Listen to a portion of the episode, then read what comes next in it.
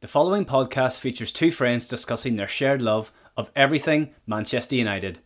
With that in mind, we must warn you that there may be a sprinkling of adult language throughout. If that isn't your cup of tea, then possibly this podcast may not be for you. Well, either that, or you might be a Liverpool fan. Let's get this podcast started.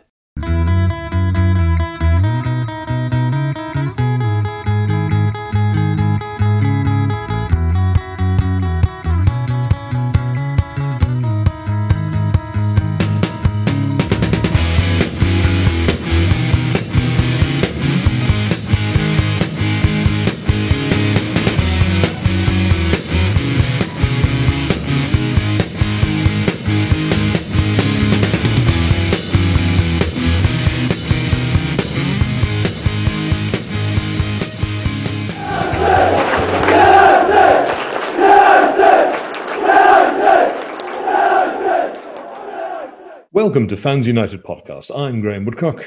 And I'm Chris Henning. Join us as we take a journey into our own personal memories of Manchester United and share their significant importance in our lives growing up in Banbridge, Northern Ireland. Episode So, two, episode we've two. made it. we have made We've it. made it. What are we going to discuss in this episode? Well, from our discussions last week, we're going to be discussing our 10 players that we personally think are well, underrated, underappreciated, maybe a little unloved. I know, Yeah. I know one of mine was for quite a period of time. okay, yeah, no, that that's good. Before we before we get into it, um, how have you been since last episode? Uh, I know we're recording this on Monday night, so we saw the game last night against Newcastle. Um, what did what did you think? I thought personally, I thought first half was was poor, sluggish, but I was the second half was a, a marked improvement. A three one victory, I think more than deserved that, and uh, now more than anything, it's it's getting the result. The, you want a good performance, but we got the three points, which was vital.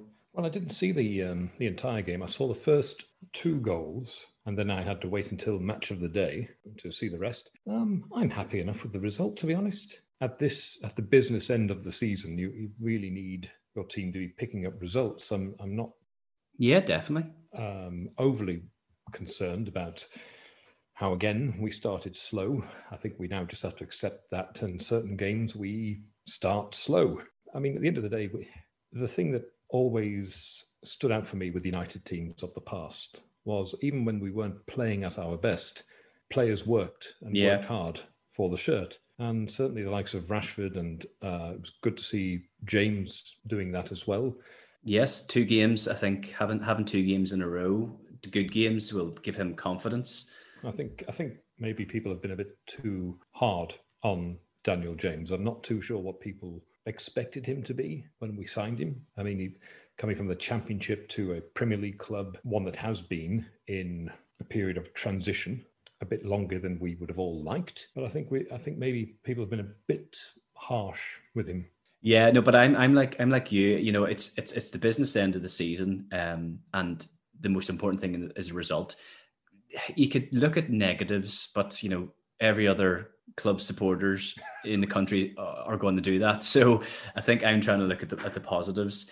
It's it's good to see, you know, not playing well, still getting a result. You know, we we went through a bit of a, a patch there where we weren't doing that, but I think scoring the first goal and then equalising to st- still come back and then score another another two goals. The second half was a, a, a definite improvement in performance, and I'll happily take the three points. Move on. Nicely set up for hopefully playing the kids in the European game on Thursday for a tough game against Chelsea next week. I would like I would like to see that, but uh, within reason, because uh, we don't want to we don't want to ruin our chances too much by putting out a team that uh, hasn't gelled. I mean, Oh, yes. we need to be professional at the same time. But uh, you're right. I mean, I'm I'm trying to stay I'm trying to stay positive. This week has been a, a bit more positive than prior weeks. I think the fact that well, I th- uh, Emma's been off, and we've been able to spend a lot more time with with Margot together. So that's that's always a, a, a good thing. Um, as usually Emma's working all the Yeah. time. Um, and apart from apart from a couple of days where some bad reactions to my medication. Uh, not not too bad. Not too bad a week. And it helps that uh, United are playing well because I know how that can affect my mood. I, I have to say it definitely does help. I mean, there were plenty of times under Mourinho, certainly the last second season and uh, and the start of season three, where watching the games really were affecting my mood and made me want to walk into the kitchen to cut an apple in half and watch it brown. On that, you just mentioned Mourinho. You, you reminded me. I was speaking to some clients today who are Spurs fans, um, and uh, they sent me an email.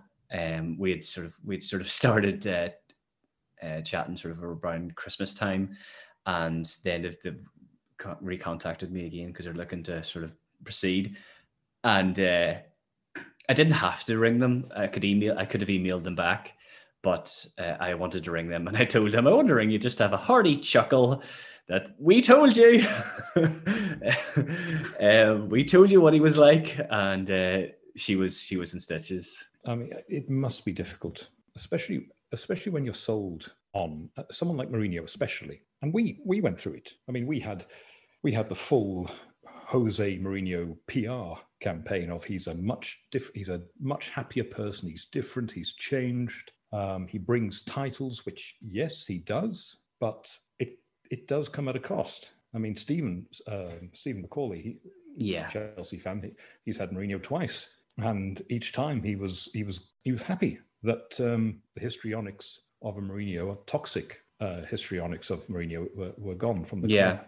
I think especially the second time with Chelsea. The first time he was, you know, it, it, he was a breath of fresh air in the Premier League. He came in, mm.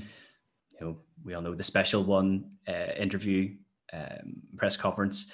It, he was uh, towards the end, obviously it soured, but the second time round, it definitely did sour. I think the uh, incident with the, the physio, he, he sort of changed. You know, since he the first time round, he had been to to Italy. It was successful.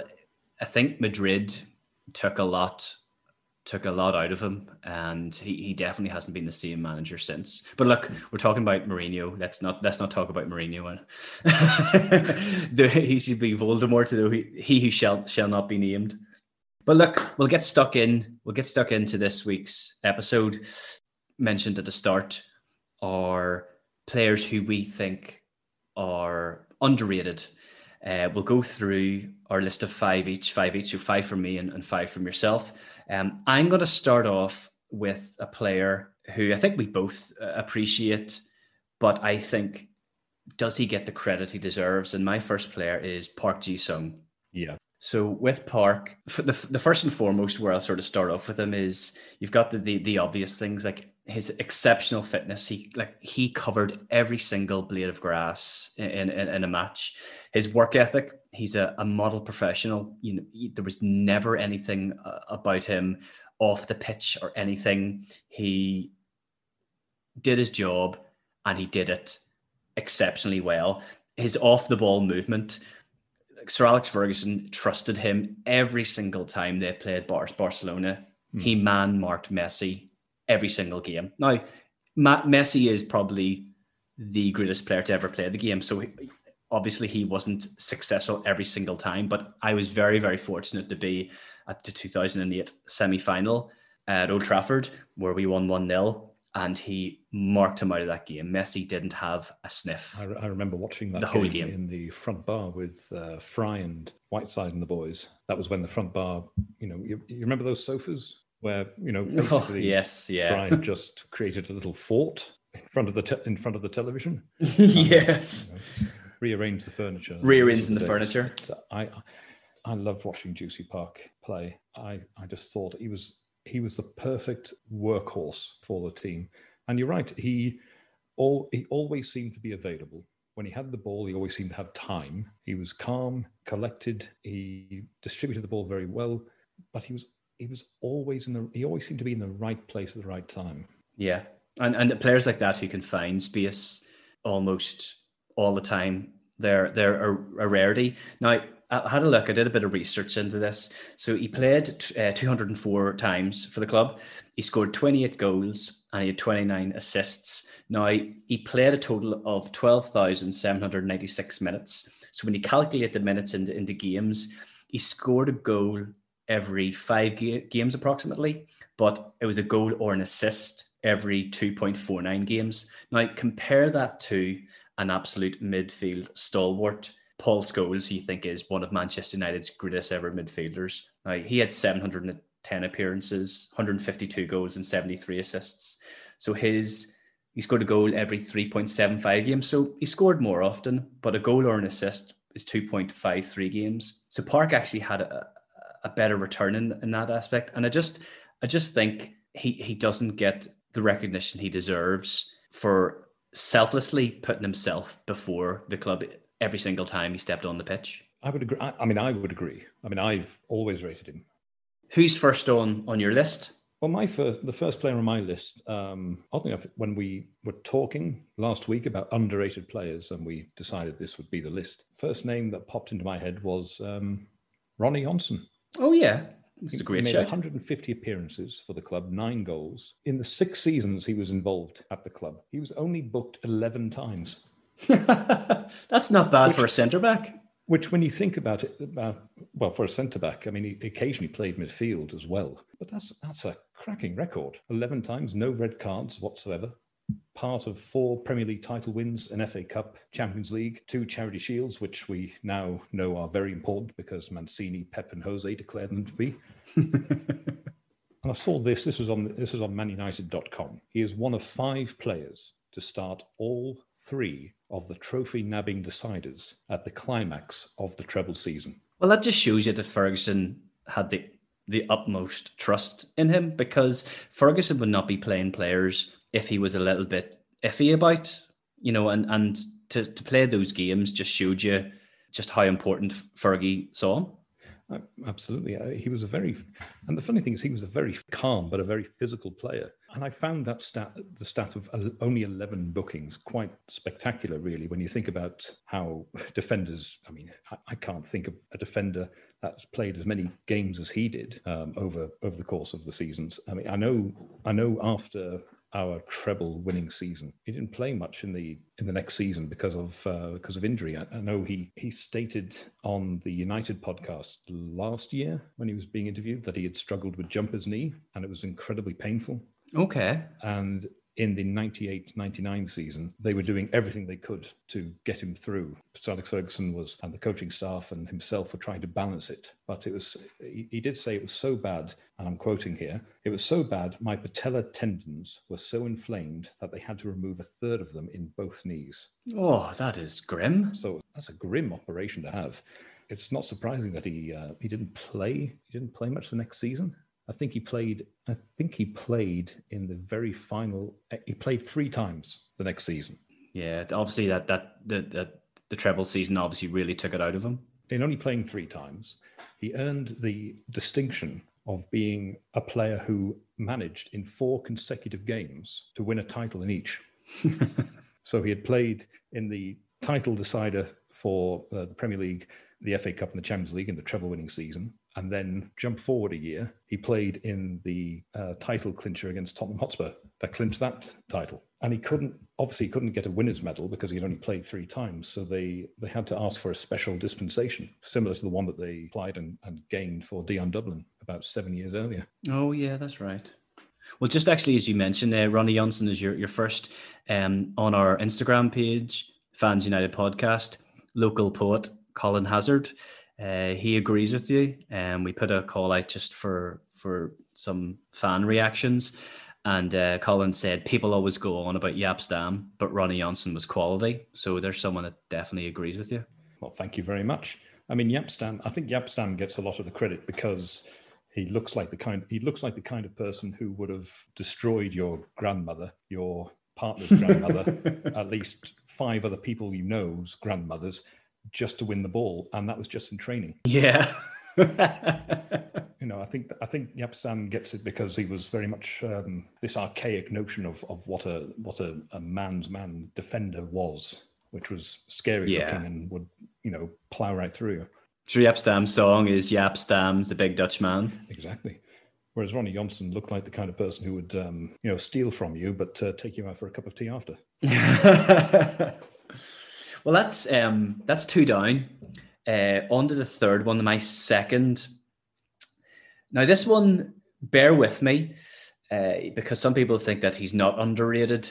he's not underrated, but my second uh, choice is Edwin van der Sar. So, hold on, hold on. Edwin van der Sar, who is one of the greatest goalkeepers we've ever had. Yes. Now, I did say bear with me. Where I mean by that is every single time there's a conversation about the best ever Manchester United team, it's Peter Schmeichel automatically without thought.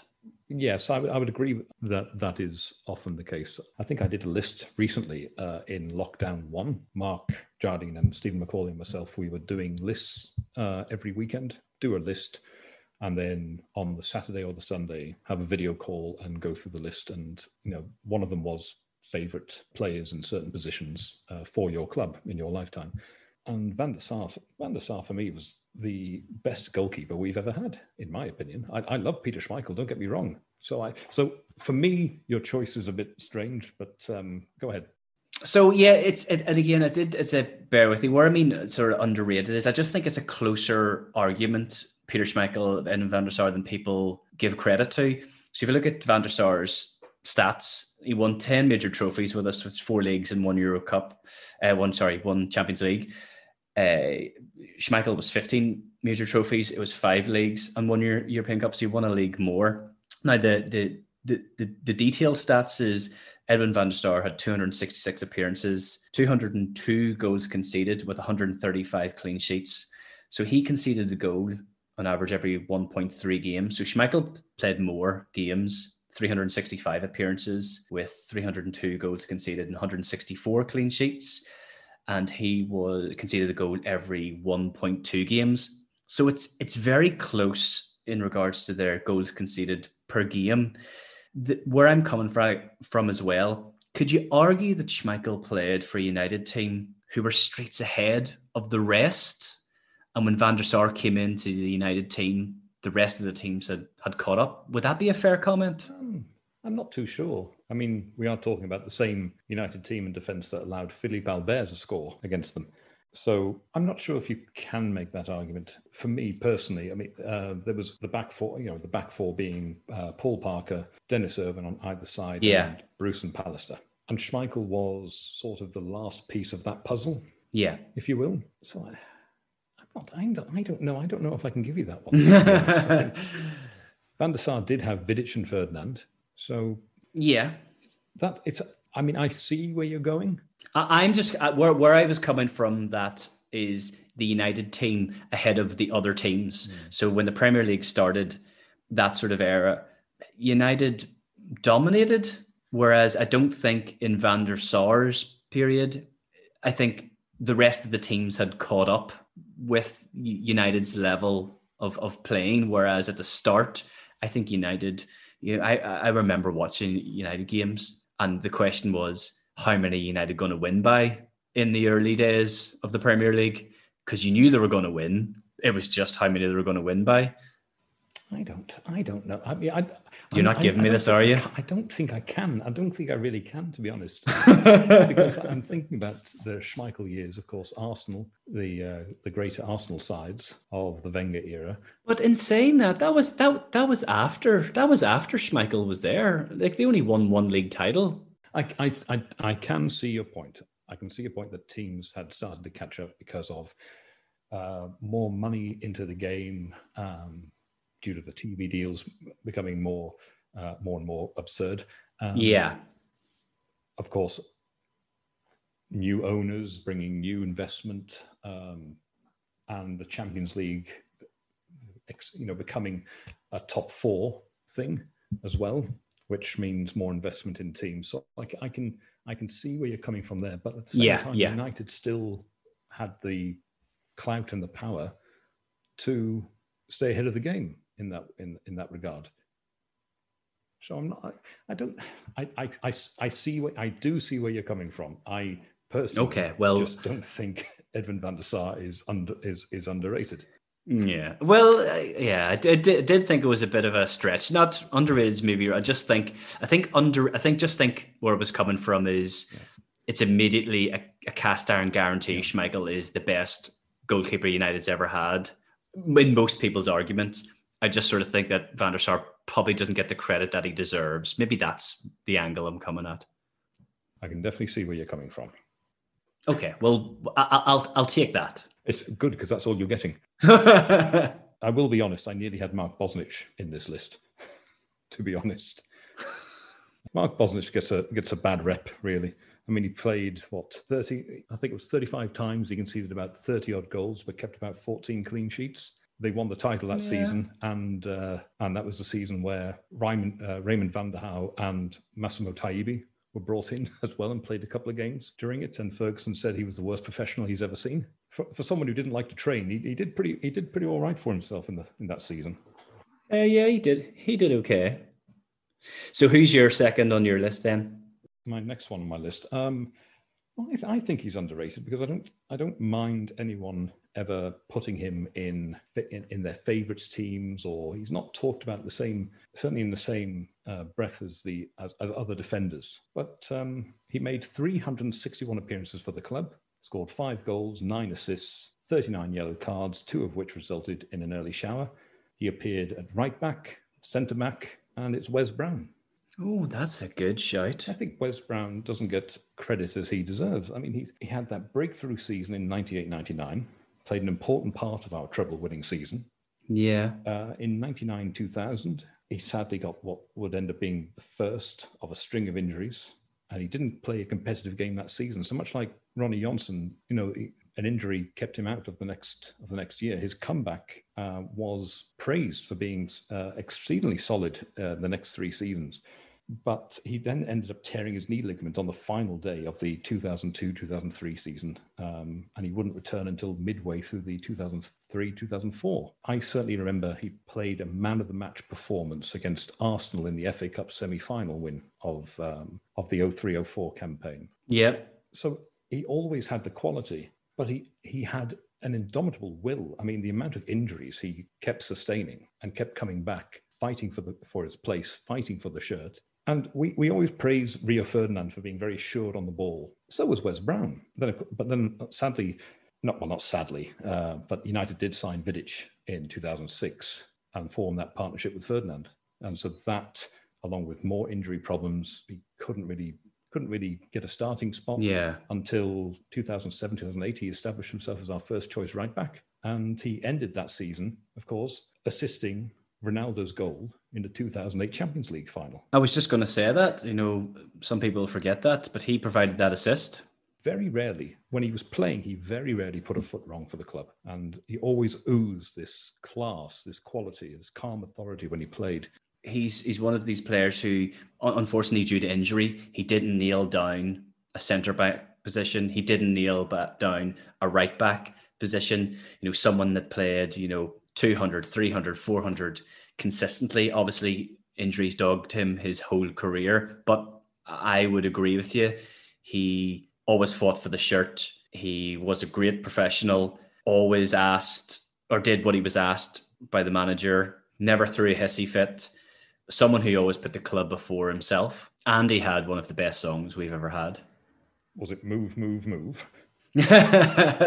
no, we love Wesley Brown. We love Wesley Brown. We love Wesley. We love Wesley. We love Wesley Brown. Uh, see, it's the simple ones that are the best. Exactly.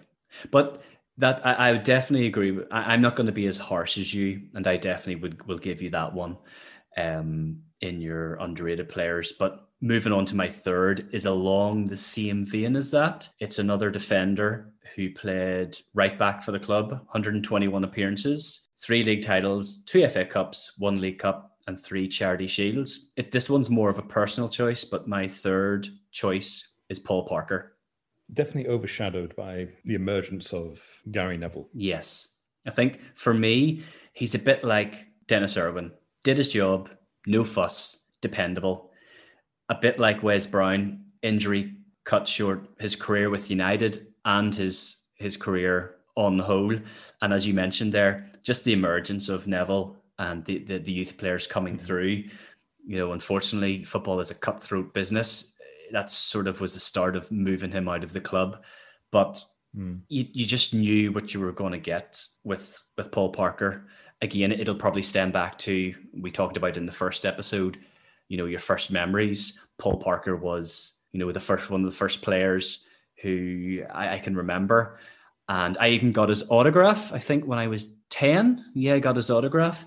Uh, but he, he was just Mr. Dependable. He was no nonsense. And again, unfortunately, just due to injury and emergence of, of the younger players, you know, that sort of spelled the end of his career. Hmm. Do you think as well that he suffered somewhat by the change of the way the right back and left back roles were being interpreted. Yeah. Because he was, as you say, he was no nonsense. He was a no nonsense right back. His job was to defend. That was it. If he crossed the halfway line. And, and he, he got a nosebleed. He, exactly. The English game, especially, was changing because of, uh, because of that. Although, saying that, my, my strongest memories of Paul Parker are Italian 90, where he played right wing back in the England side because because Bobby Robson had um, changed he changed he changed the system to three to um, three centre backs, one being a sweeper and Mark Wright, and uh, two two wing backs. And at the time, I think the press eviscerated Bobby Robson because this wasn't the English way. The English way was four four two. I uh, yes no I, rem- I remember actually he did play in Italia ninety in that that position, but uh, again if you go going back to what you asked with football changing I definitely do think that's something to do with it because Ferguson had had had breathed life and reinvigorated the youth system at at Manchester United. So he has these players coming through in the the mold that he wanted, the style that he wanted to play, with obviously knowing he's going to move him into the first team. And unfortunately, I think Paul Parker was a just a victim of that. Yeah, I mean, I, I would agree with that. Um, do you remember? Do you remember that season when on well, I certainly remember on Ceefax, it was announced that uh, that United were letting go Kanchelskis, Hughes, and uh, Paul Ince. Yes, make way for the class of '92. You can just imagine if that had happened in the era we live now of social media. It would have been chaos. Yeah, because that was that was massive back then. Just now, if you had 24 hour news, you couldn't you couldn't go anywhere without it being somewhere. But no, Paul Parker's a very good shout. My um my next player, I'm going to go with a man who made 394 appearances for the club, scoring 15 goals, 23 assists, 20 yellow cards, and no reds, which was quite impressive. Mm-hmm. This man played left, he played right, he played in the defence, he played in the midfield, he played up front, he even had an appearance in goal. You know, if we ask him, he probably he could probably play our director of football due to his sheer versatility.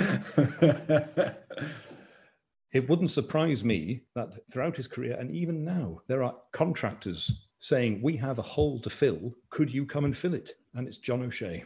Oh, John O'Shea, John the Cat O'Shea being in the front bar with you and Brian and uh, and the guys, hearing people almost groaning when they saw John O'Shea's number coming up. But he had a very good career, and he was he was very dependable. Let's be honest. He had a very good career. He was literally the ultimate utility player. If there was a gap in the team that needed filled, John O'Shea was the one filling it. The next season, he played. He was essentially taking over from Rio Ferdinand due to his missed drugs test. Oh yeah, I remember that. The next season after that, his form was somewhat indifferent to the point where people were saying he was going to be moving on because he wasn't good enough for United. He was even linked with Newcastle and Liverpool. Yeah, that definitely wouldn't have happened. I mean, you know, crikey, look look at what we did to Gabriel Heinze. but my, my see my memory of that season was yes, he wasn't at his best, but he did chip Almunia from the edge of the 18 yard box in a 4 2 away victory against Arsenal. I was going to say that because I think now, when you look back at football, when you get older. It's about the the individual moments that you remember, and that was an absolutely cracking goal. That was a goal that if it was Wayne Rooney, we we would be seeing it on replays all the time. Yes, definitely agree with that. But because it's John O'Shea, it takes a, a very English sounding Banbridge fella on a podcast, which hopefully more than four people have listened to. Yes, well, we're at 29 listen- listeners what, well, we, we've broken the four. I'm, I'm happy We, we have indeed. Um, the next season, again, he played mostly at right back because Gary Neville was injured. And it was that season, of course, he, amongst another player that I'm going to mention in a, in a moment, uh, was the subject of the infamous Roy Keane rant. yeah. Then the next season, he deputised for Van der Sar. And, um, and the funny thing was, he denied Robbie Keane a goal in the last few minutes of the game. And it led to chants of uh, John O'Shea, Ireland's number one. And the other and the other memory I have of John O'Shea is he scored that brilliant stoppage time winner against Liverpool at the ever windy Anfield. oh yes, the uh, the lo- the long grass. Yeah, the long grass and and the I mean the stadium's got an awful lot of wind uh, from what I hear. But what people forget about that goal that he scored that was that was crucial for our title charge for that season. I, I think you've yeah when you mentioned that the the importance of that goal is lost in it because at that point it was it, it was a bit like we're talking about at the start of this podcast. It was get a result. Even every time that you played liverpool it's get a result. It doesn't have to be pretty. It's just get a result. And i think you know the the famous story of gary neville ran up and shouted at them that's my childhood dream come true. You know uh, when we you we, you've been and I think those victories are even better. You've been absolutely battered for ninety minutes. Like we were under the cosh to then steal it. It just doesn't get any sweeter than that. John O'Shea's legacy United is hampered somewhat by the sheer fact that he was a utility player. But we should be celebrating that. Definitely. And he nutmegged Figo. I was go I was going to say that 2003. You know these moments. You know will will live on. Nutmeg and Figo, the goal against Arsenal. But I think you're right because with a few of these players that are sort of who maybe we think are, are forgotten about, they're the they're the selfless players who Hmm. will hamper themselves if they're asked to do a job. They'll do a job. Hmm. Why not follow us on Instagram, Facebook, and Twitter? Search for Fans United Podcast. Well, that brings us to my fourth. So who's, who is your fourth? So, my fourth player is a striker who played 274 times for the club. He scored 121 goals and 44 assists, and his name is Andy Cole. How many goals did he score again? 121. 21. I thought he scored. Don't know why. I've always thought he scored more. Well, he did score more for the other clubs that he uh, had played for. He's actually the third highest goal scorer in the Premier League. So I'll give you a bit of context as to why I, th- I think he's underrated.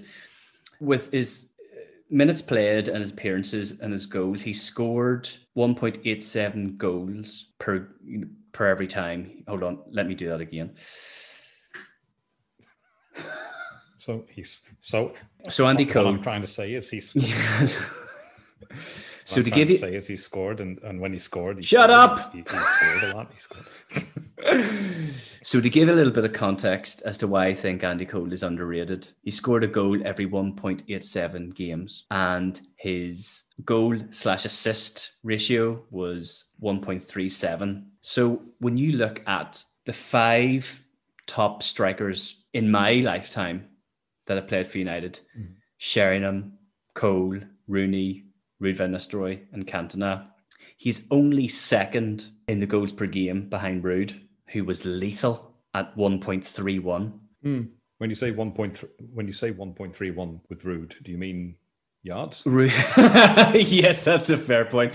He scored a goal every 1.31 games, which is lethal. But I just think when you when you say to anybody, you know, the best strikers that have played for Manchester United, I just don't think Andy Cole ever is mentioned. I, I would agree with that. I, I agree. I agree that people don't usually mention him. I think I think Andy had it had it difficult as well because he had come he had come to United off the back of an absolutely blistering season with Newcastle. He scored something like fifty goals that season. Yeah, It was it was astonishing amount of goals. But when he came to United, I think his first season he I wouldn't say he struggled, but I think it was because he had to suddenly do more in the game yes, definitely. he was lethal as a goal scorer, but he it was almost like he had to learn how to play football. I mean, that's a that's a harsher way of saying of, of saying what I'm trying to say. I mean, he, he obviously knew how to play football, but he had to do an awful lot more. He had more responsibilities.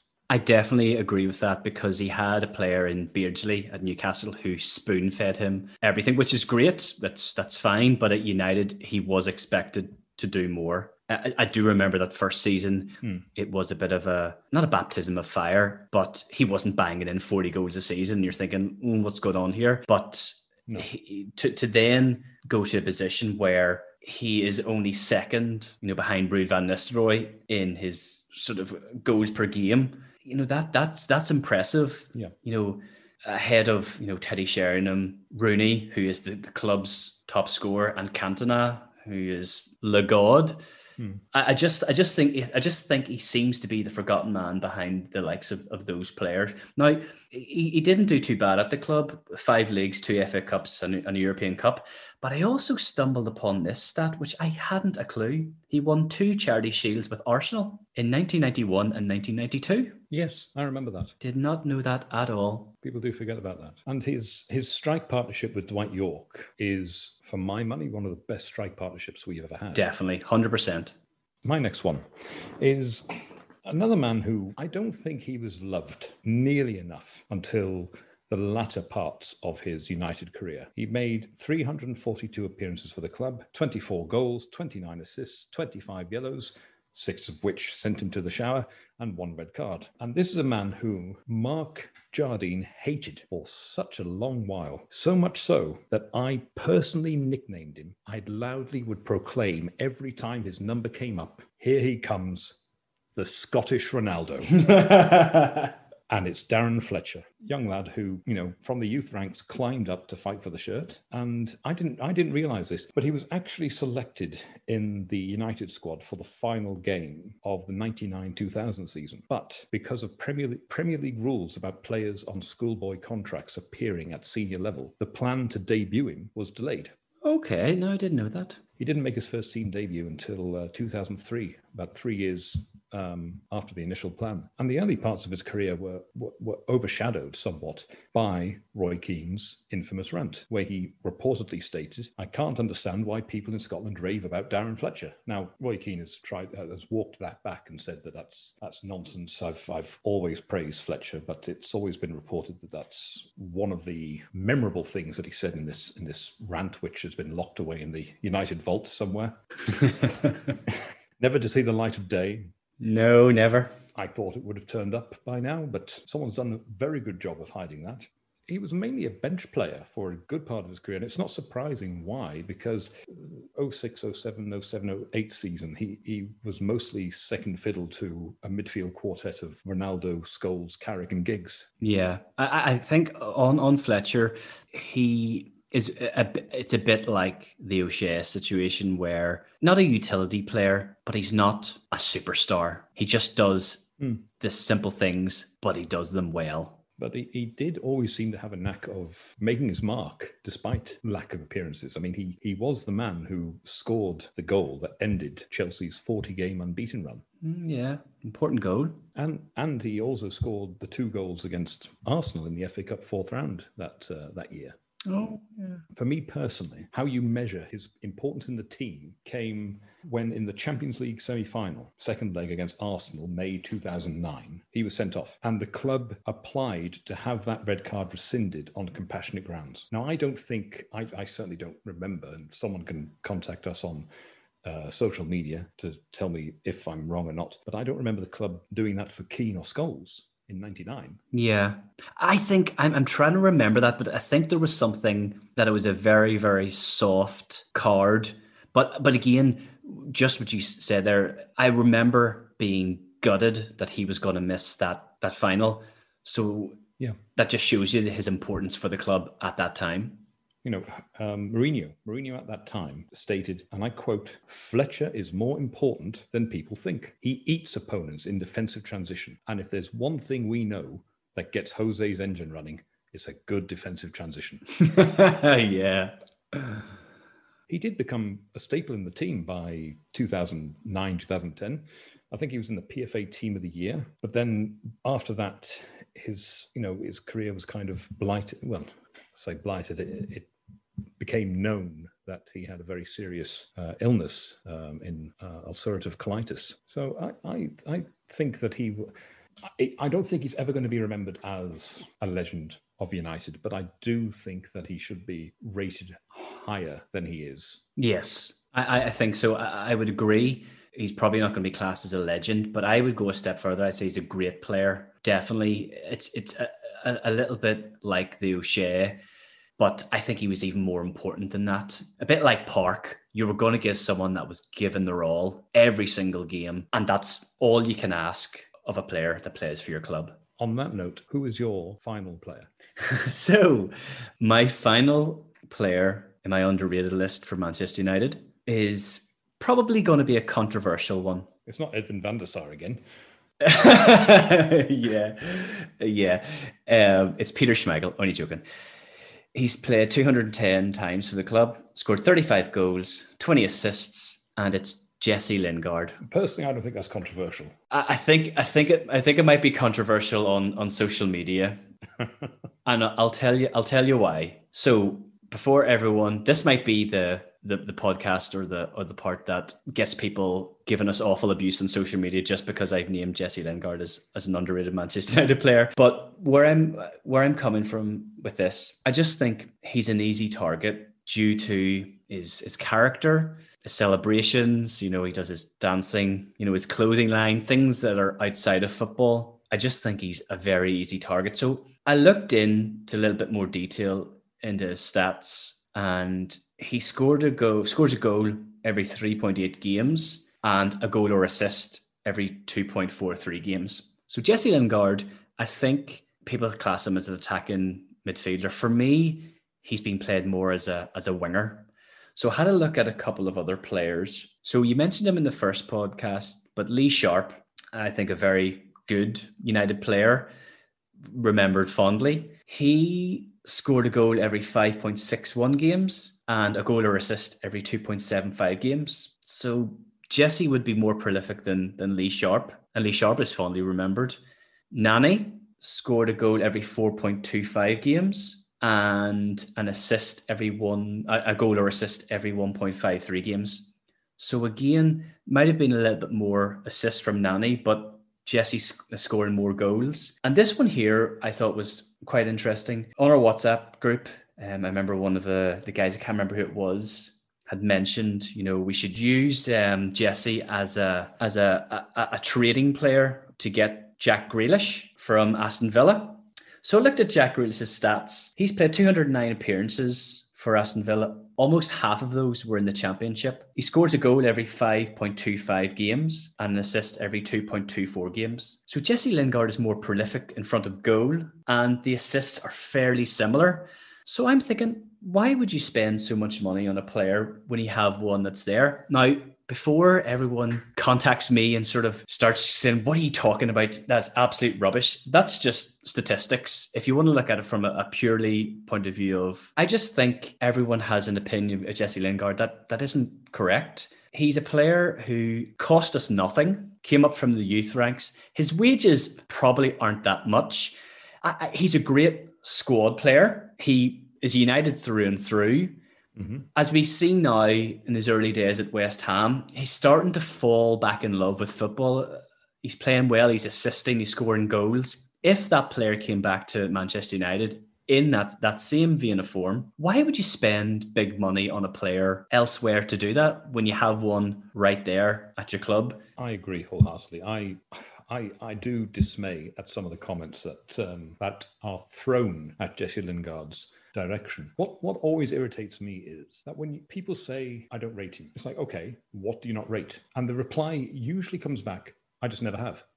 But what does that mean? What what exactly does that mean? If you can tell me that he hasn't scored enough goals, okay, but I can point to you reasons as to why he hasn't provided enough assists. Well, you know, again, I can point to you reasons as to why that could be. Well, that, that's one thing I was going to I was going to mention there. You know, he's he's 28. He he he signed a pro contract with United the 2011-2012 season, but he went out on loan. He went to Leicester, Birmingham, Brighton, and Derby. It was really the the 14-15 season where he played for, for United regularly, but then he went on loan again um, in February 15. So he, there is an element where he, and it's not an excuse. He he was started at the club after Fergie left, really, it, maybe if, if Fergie had been the manager, Mm. it may have been slightly different. But he he, he's not he wasn't really in a what's three different managers it's hard for a young player to find a, a rhythm and find a, a sort of a, a, manager that maybe believes in him i just i just think he, he, he, especially with united he, he's been chopped and changed between three different managers and how they want to play you know, towards the the last few seasons there for United, you know, he he, he had an awful personal situation with his his mum. You know, his mum suffers depression. And he was literally looking after his brother and sister who are 12 and 15. You know, that's a lot for anybody to take, never mind someone who is probably getting abuse on the internet for for literally kicking a ball about a pitch. So in the grand scheme of things, it's not that important. But that's my issue. I don't think he is getting abuse for kicking a ball on the pitch. He's getting abuse because he's Jesse Lingard, and and I don't understand that. P- people criticizing of oh, this clothing line and these you know other things. It's like, well, hold on. If you're in that position, and if you you're looking ahead, and I know some people who like American football and players who are earning far more than, than most Premier League footballers but they supplement that huge income with endorsements, advertisements, uh, clothing lines, whatever they can do, because they know that their career is short and that it could end any day. Yeah. And what happens afterwards. Now, to me, it seems like Jesse isn't interested in becoming a coach or becoming a, uh, a manager. So, of course, why not look at other avenues of income? I don't have a problem with that. He's got he's got a family. There's no problem on the pitch. He always tries definitely best, yeah. and more often than not, his best is more than good enough for United. I think I think there is the, um, the, the past few seasons, you know, it, it just wasn't clicking for him, and that's fair. I, I can take that, and I that's where I can sort of say, you know what, he does need to up that a bit. But that being said, Jesse Lingard has never proclaimed he's the best player in the world. No, he's not the best player in the world. He is a, for me, a great squad player. If he want if if he wanted to leave because he wasn't going to get game time, Foley said, "Look, this is what you're going to do. I think you're a squad player. You're going to play X, Y, and Z. We're going to rotate. We need to have a big squad because we want to challenge in all fronts." And he said, "No, I don't want that. He can move on. That's fine. But for me, if he stayed as a squad player, I would be more than happy. I I, I buy into that completely. I, will just say this as a final point about Jesse. You know, uh, all season we've had the the ongoing saga, narrative-wise, of Donny van de Beek. And when Donny's come onto the pitch, you know, the, the narrative is that he's that he hasn't he's not producing what he produced at Ajax. Well, of course he's not producing what he produced at Ajax. It's a different league. It's a different country it's a different manager, a different system. And he's playing in a different position. And he's playing in a different position. Yeah, exactly. And he's again, I I know certainly now, um, at my at my tender young age of 39 and having had three mental breakdowns in so many years, um, I, I know I, I know how certainly my perception of what is going through uh, a player's mind has certainly altered. And with Donny van de Beek, I think people have to remember he's now living in a different country. He's a young man, different surroundings. It's going to take him time. But people clamoring and getting on at Ole for not using him or not putting him on the pitch for long enough, blah, blah, blah, blah.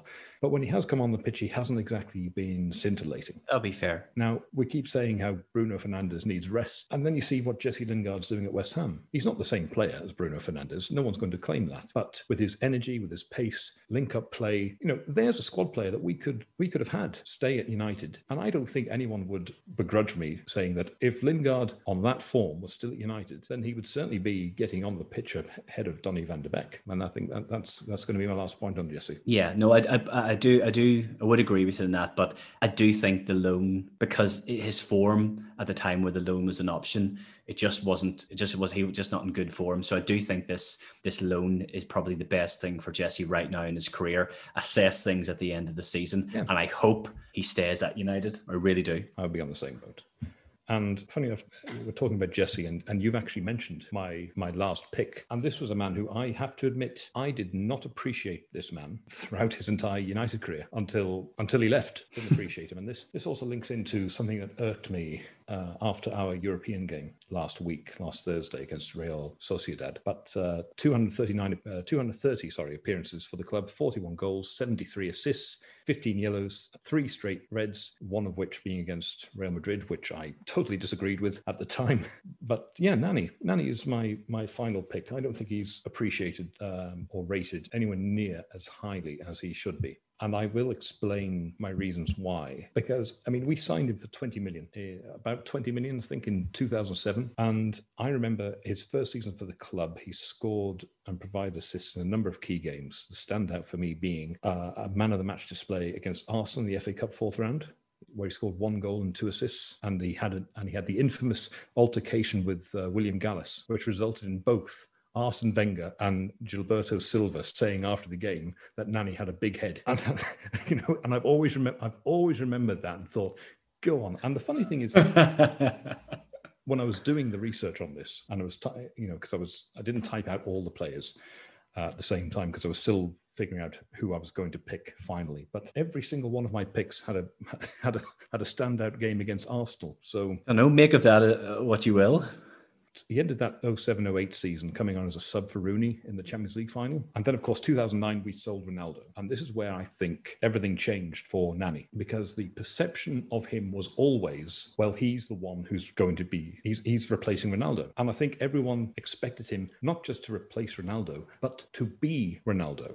Yeah. And I think I think it's an issue that all fans, no matter your club, no matter your creed, we all suffer from this. We have this strange affliction where we say, well, player X has to be as good as player Y. And if he's not as good, why isn't he as good? Is it his attitude? Is it something else? Yeah, you're, you're sort of saying there, he's Portuguese, so mm. he's obviously going to be the exact same as Ronaldo because it was the the parallels. Both came from Sporting. Um, yeah, you know, both young, as you say, Portuguese players. Both played as uh, on the wing forward players. But I, I mean, I know I've been guilty of it in the past when I was younger, certainly, where I compared every goalkeeper we had until Van der Sar to Peter Schmeichel. Um, and it's silly because uh, I think about it. You know, Nani. When I look back, I remember he had a blistering couple of seasons for us in the season in the in that 09-10 season. He didn't start off the best. It was it, it even got to the point where he himself even even went out of his way to criticize Sir Alex Ferguson for not believing in him. That's a brave, brave player.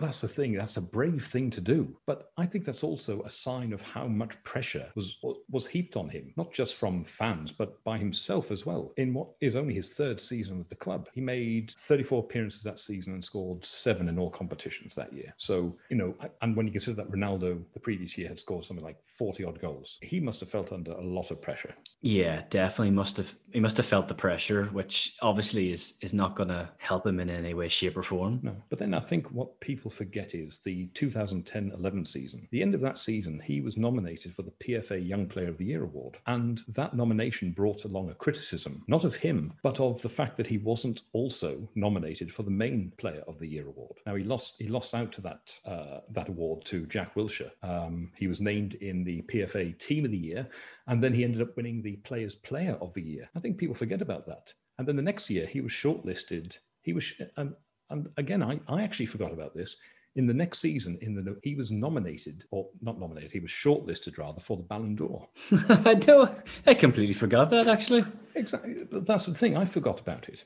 Now, sadly, in, in 2012-13 season saw a huge decrease in his form, um, partly because of, of, I think mostly because of injury. He only played 11 times in that uh, in that season, and the only thing people remember about that season is that red card against Real Madrid in the semi-final second leg, where we were one 0 up, and then Nani got sent off, and. I remember that game. I remember watching it with my dad, and both of us were apoplectic, yeah, saying, "That's not a red card." It's a yellow. I was, uh, I know at the time it was just absolutely shocking because, because the two the two things I remember from that were uh, Alex Ferguson getting up and running down the steps, slight bleeping I think by the uh, the, the, television uh, producers, and then Roy Keane being Roy Keane saying it's a red card. He's de- endangering the player. I, I mean, endangering the player. Flip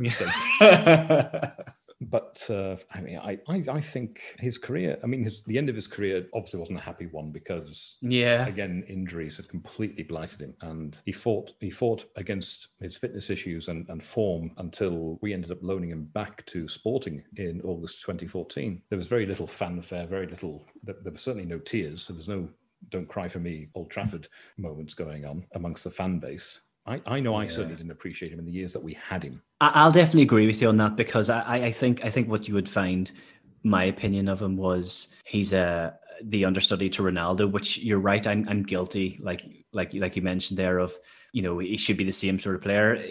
He wasn't. You know, as we can see, Ronaldo changed his game from being a winger to being an absolute beast assassin striker. They were two completely different players. But you know, when you do look back, you know, at, his at his career for United, he scored some absolute stonking goals too. Really did. As I said at the start, something irked me last week after the Real Sociedad game, and um, and I really gravitated on Nani because, and again, it it is as I mean, you know, I've as I, as I've mentioned, I've had three breakdowns since 2017, and I'm you know still recovering from that. But it's definitely given me a, a clearer perspective on what what we as fans should be doing more of, which is we should appreciate the players that we have for being the best version of themselves. You know, I mean, I, I remember poor poor Liam Miller was hampered from the day he signed at United by being called the next Roy Keane. There's never Yeah. going to be another Roy Keane.